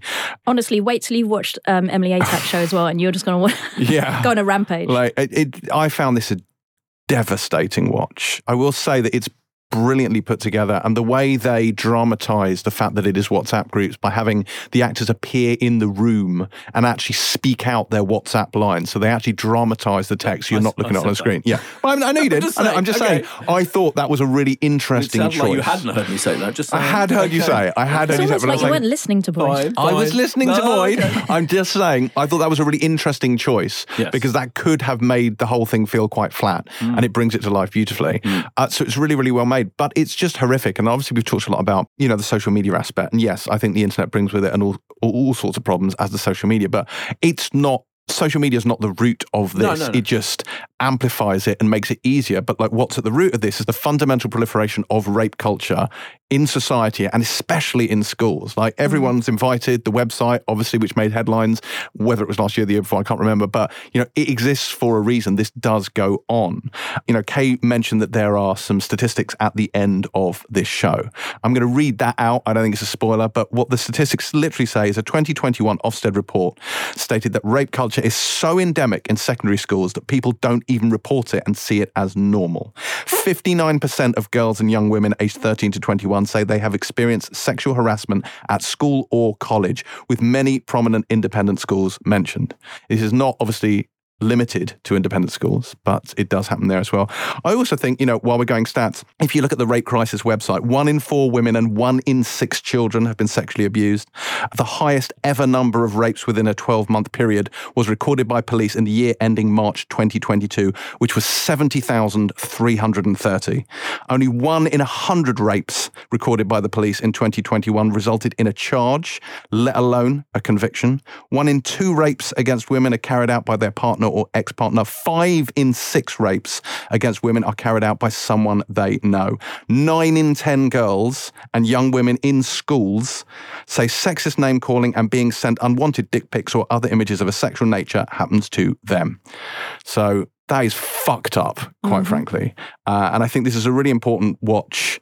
And I think it's a really important thing that people know because I think, you know, this is not a fun thing to hear about. It's not a fun thing to watch a show about. It's not a fun thing to hear about on a podcast. But it is a thing that happens. And I don't think it does anyone any favors to just pretend it doesn't and to ignore it. So I think actually, you know, we almost owe it to ourselves and society to engage with this. I find this kind of thing incredibly difficult to watch, but I felt like I wanted to sit through it and I had to sit through it. And I'm glad I did because I do think it's an important thing. But uh, it, In- And well done, very well yeah. done. It also touches, by the way, on on um, class and race. Cause It the, does. Cause because Natalie Lashay Anderson's character is a young black girl in in it who got a scholarship to the school. Yeah.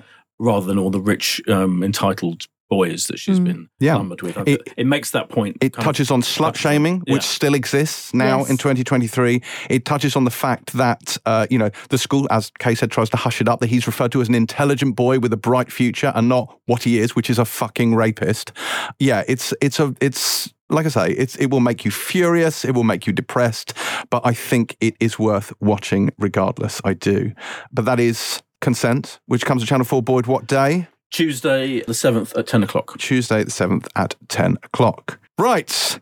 Tonal shift as we talk about gold, or the gold, I should say, uh, which Boydie told us about at length the other week when he watched it, uh, and which stars Hugh Bonneville, Jack Lowden, and Charlotte Spencer, and is a retelling of the Brinks Mat robbery of 1983, where 26 million pounds in gold was stolen in what was at the time the biggest heist in history. Boydie, is this one indeed gold?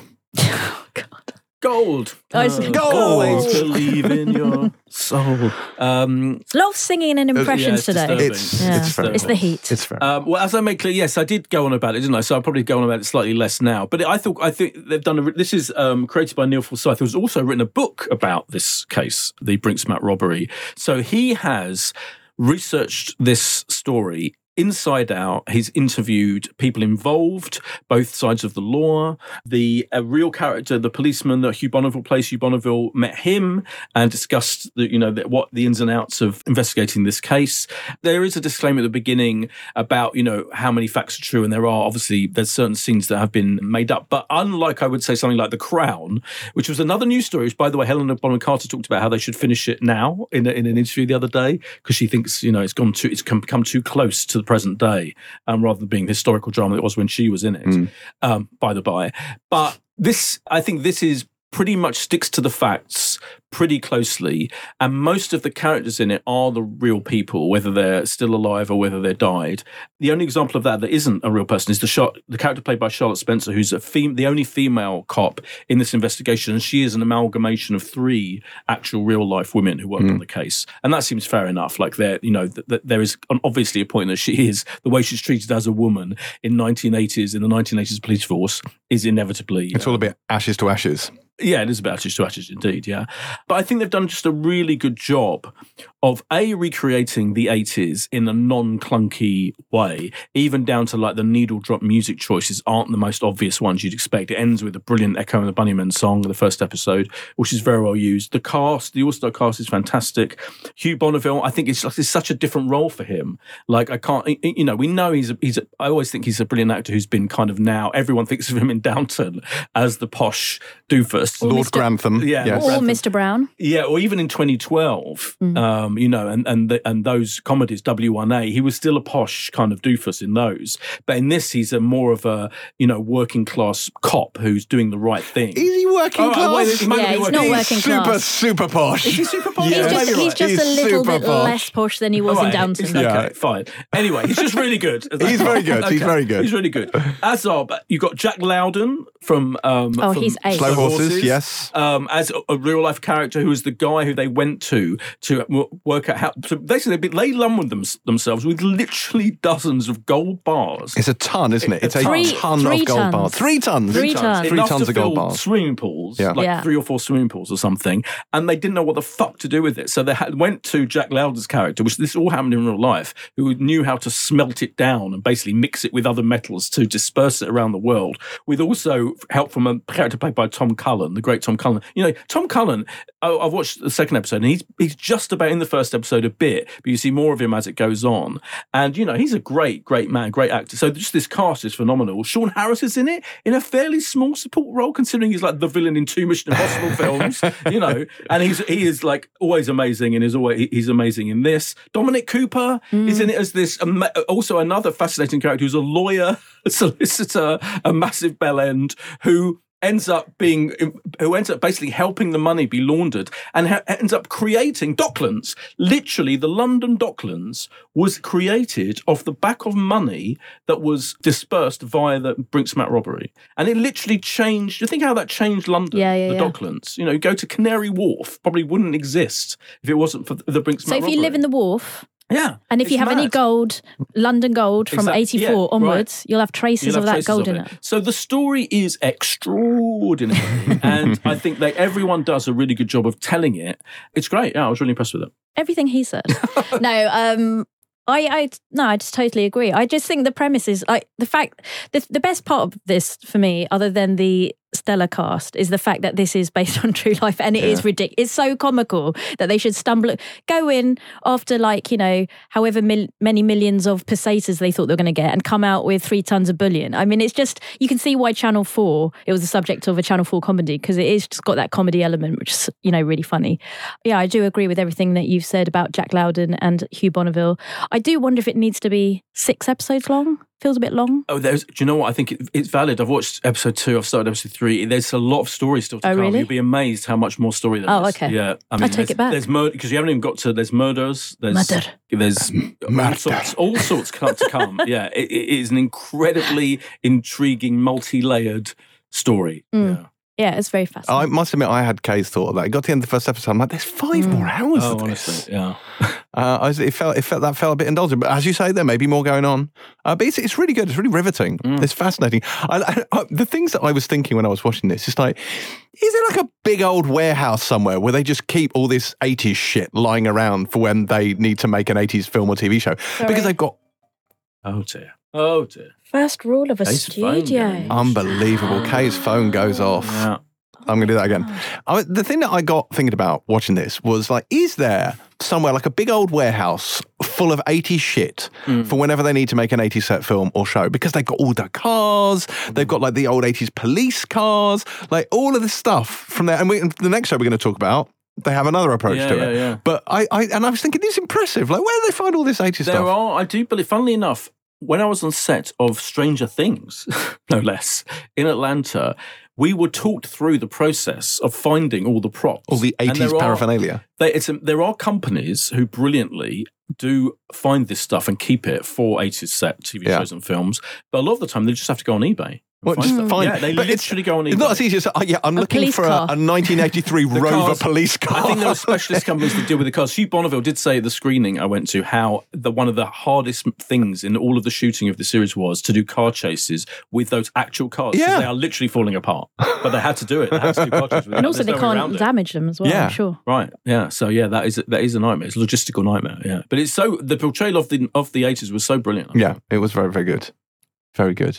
Yeah, I particularly enjoyed this. Had this gave good interrogation as well. Yeah. There's a very good great interrogation in there. Yeah. Uh, Bonneville yes. interrogation. Indeed, indeed, that was a good one.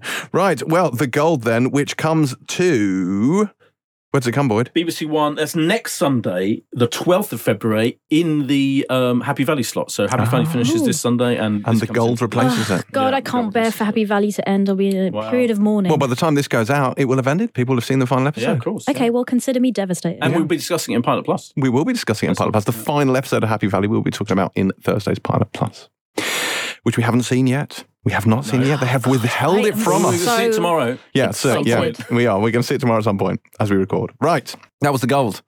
Finally, we have Funny Woman. This is based on the Nick Hornby book and stars Gemma Arterton as Barbara Parker, a former beauty queen trying to make it into comedy in the 1960s. And who better to talk about this one than Pilot TV's very own Funny Woman, Kay Ribeiro? oh, God, what a build up. There you go. Nice. Uh, Smooth. yeah, Smooth. very I thought that was smooth. good. Good. Um, do you know what? I really, really like this. And I thought Gemma Arterton was fantastic as Barbara because Barbara's this gutsy, spirited lady who is so, you know, she's got this real natural comic ability and she's a natural born performer, but her talents are totally overlooked by the fact of how she looks, right? So she's blonde, she's bubbly, she's got big boobs. So everyone obviously just kind of just generalizes and just, you know, that everyone thinks her role is to get married to the local butcher, to have kids. She's like this lovely thing to look at, a beauty pageant, and has got nothing more to offer. And she's just like, no. So she sacks everything off. She works in a rock rock factory in Blackpool, and she decides to go to London to seek fame and fortune. She's hoping to get a chance to be on the stage. What she really soon discovers is there's as many sexist pigs in London as there are in Blackpool, and it's all about what she, how she encounters different challenges to do that. Some of them really quite hard to take. Another difficult watch in a certain way. But it's about how she finally gets a break. She meets a theatrical agent played by i think an unrecognizable rupert everett. Who's great as brian debenham. I, I recognised him.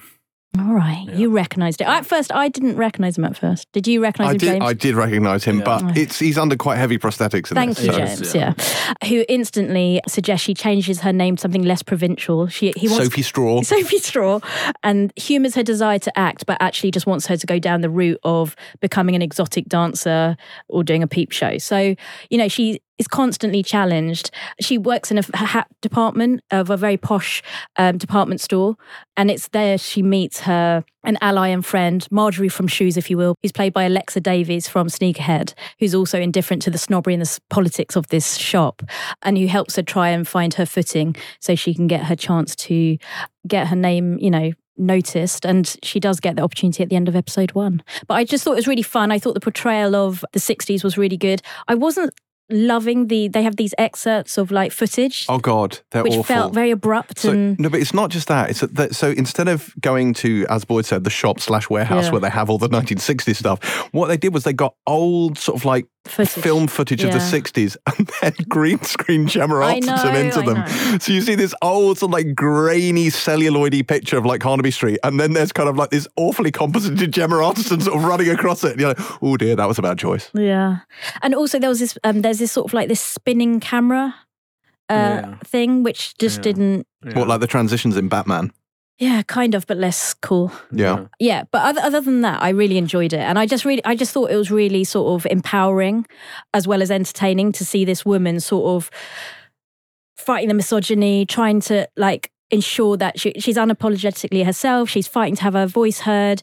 You know, she's as funny as the guys out there, her comedy idols, Lucille Ball, and she thinks she can make it. So why not? So, yeah, I think it was really powerful. It's interesting that every show we've talked about this week is about how shit it is to be a woman. That's basically what. There was a theme It's this the week. theme of this Yeah. Uh, episode. how shit it is to be a woman and how shit men are. How shit men are, yes. Yeah, the first episode reminded me of Edgar Wright's Last Night in Soho. Yeah. Because it's like a similar era and she's going to similar places, Yes. like the talk of the town and all these Mhm. things, and meeting similar horrendous Bell End men. Yeah, Um, and it's literally almost like, it almost could have gone like one I was like, this could go down an Edgar Wright horror film. very much so. and then, very much so. and then suddenly at the end, now I've read the book, by the way. Which is Funny um, Girl, not Funny Woman. Funny Girl, Not Funny Yeah. Woman, Nick Hornby's original book. So I knew it wasn't going to be like that. But I just thought the way it was filmed, and and, and there's a no, actually that's a spoiler. Sorry, but there's yeah, no, I, I was thinking, oh, this is this is this is quite this is being slightly hard hit, more hard hitting. I felt than when I read the book. I read, book. I read the book quite a long time ago now, so I, I don't remember in that much detail. But what it by the time by the end of episode one, then it veers into then it mm. becomes Nolly because it's about the making of TV Yeah. and the making of a TV sitcom in the 60s. And that, that's like count me in. Yeah. Because I just think that's really, and that's what I loved in the book. The book does get into a really brilliant kind of recreation of what it was like. And I know he heavily researched it to make TV in that period and to make a hit sitcom and what it would be like for her to become this household name, this star, what it's like for the writers and producers and all of that. They've made in this TV, sh- interesting, they've made those characters. So the um, the producers played by Arsher Ali, the writers are played by Matthew Beard and Leo Bill, and they all have kind of identity issue, th- things about their identity that is that's slightly different from the book. Um, but that's a really good invention by Morwenna Banks, who has written this series and done a fantastic job, I think, of turning what's quite a. When I first heard that they were doing this series, having read the book, I was like, that's interesting. It could be quite difficult because in a book to be to feel, authentic is, I think, I mean, he does a great job, but I think it's easier than in a TV series. And in fact, what you're talking about, What those do you mean? clunky. I think to get the detail right on on you know on, on some I don't not on a budget but on a TV budget of of making TV without having been there and experiencing it, it is hard. It's just hard, but they think they do it brilliantly. I just I, I, and also going around the West End in the 1960s, Yeah, all of which that. cost Edgar Wright quite a lot of money. right, yeah, all of the yeah to make a period this period thing about such a specific world. and a recognisable place. Yeah, I think it's hard. I do Yeah. think it's hard. I do feel Um, like the budget was big though. The the Oh. promo shots for this were very lavish. Yeah, it- I mean, I'm sure. Actually, I'm sure it has got big, uh, uh, as probably as big a budget. But but James is right about those weird. That and that's more of a creative decision is to show those um, footage, to have that footage incorporated into it, which I agree is a bit clunky. But apart from that, I think Morwenna Banks has done a brilliant job adapting it. It's a uh, Gemma Arterton. Isn't she well cast? T- perfect She's cast. very, She's very good in this. and um, it's it's it's really interesting and, and more than I think you know I think more than being good fun and quite light actually it's it, it's got stuff to say about celebrity and TV and all of that it's interesting and, and being a particularly being a woman in that world I would say, yeah, there, there are some, shall we say, there's, a, there's certainly one shocking scene in this, hmm. which seems slightly at odds with the subject matter. It's, it's fascinating. She, I've never read the book myself. But I think she is, as you say, perfectly cast in this role and does an incredible job of doing it. It's just, you know, it, it it's funny. It makes you sad. It also triggered quite profoundly triggered my Fremdschämen. There's a bit where she does an audition and she goes into her, she goes into full accent mode, and I, and I actively, actively hid my face with my hands. Wait, wait, wait, wait, wait. This is coming from the guy who's attempted Yeah, three accents true. this podcast. Yeah, Yeah. but that's that's if it was Fremdschämen, that's being embarrassed on behalf of other people. So that would trigger yours. I mean, it It's like- did. and that's fine. I mean, that's why I was in the fetal position in the that's corner. absolutely fine. yeah Yes. both excruciating it didn't embarrass me. It Yeah. embarrassed you. Uh, Second-hand embarrassment. Yes, indeed, exactly that. It has to be vicarious embarrassment. But uh, that is, in fact, Funny Woman, which comes to Sky Comedy. Max. Sky Max Is it Max? Yes. It's not Sky Comedy. no I think because It's not funny enough. It's Clearly, not an hour No, it's a now. drama- it's more comedy drama, right? and it's like hour long, forty-five minute Oh. episodes with that, Funny so- Woman then on Sky Max, which is on the 9th of February. Correct. Also out this week is the return of Netflix's You, which is one of our most beloved shows. This takes serial stalker Joe Goldberg to London and it is embargoed. So that one will be tackled on this week's Pilot Plus. Uh, this week also, as we've mentioned, heralded the final episode of Happy Valley, which we'll be getting into in spoiler fashion on Pilot Plus as well. But what else have we missed? Oh, do you know what? I forgot to mention something. Oh, go on. I should mention this right now. You remember our dearly departed Terri White? She's not dead. She just left for the podcast. But uh, you remember she used to talk about having her TV on tick, Yeah. where you put money Yeah, in. yeah. to the thing. Yeah. In this Yes, show, yes. Barbara Oh, has a TV on, On tick. tick. And I was like, Yeah. oh my God, it's a TV on tick where they have to put money in to make the telly work. And I was like, oh, made me think of Terri. Extraordinary. Yeah. Extraordinary scenes. What else is on this week, Boydie? Um, what else is on? That's the Rookie Feds. The Rookie Feds starts on Sky Witness now on Wednesday at nine o'clock, and it is uh, after five seasons of The Rookie. This is a new spin-off from The Rookie, and I think will be a, probably a huge hit in America as well as here. Can you turn the page back?